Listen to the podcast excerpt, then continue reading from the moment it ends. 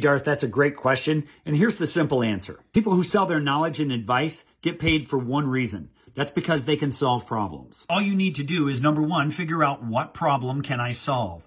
What knowledge, skill, talent, or ability do I have? Then you find people who are in the current situation of not having that knowledge. You create it digitally for them, becoming the bridge to helping them get to the desired situation where they have that knowledge and it solves their problem. But the real power doesn't come from doing this in a one to one fashion because you're still trading hours for dollars. Is when you can teach it one to many. That is leveraging your information. This gives you income, time, and location flexibility. Now, your first question might be, well, what is that exactly? I don't know. I can't answer that for you because I don't know what your talent, skills, or abilities are, but they're much different than mine. You have to find out something that you have spent 100 hours doing or you've read five books on, then you know more about that subject than 99% of the population, and you can teach it to other people who want to learn it.